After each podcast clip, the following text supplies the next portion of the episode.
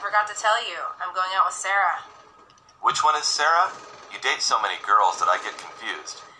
First off, I don't date that many girls. And secondly, you're always confused. True. So which one is she? Is she in your class? Nope, she's the girl from the restaurant we go to in downtown.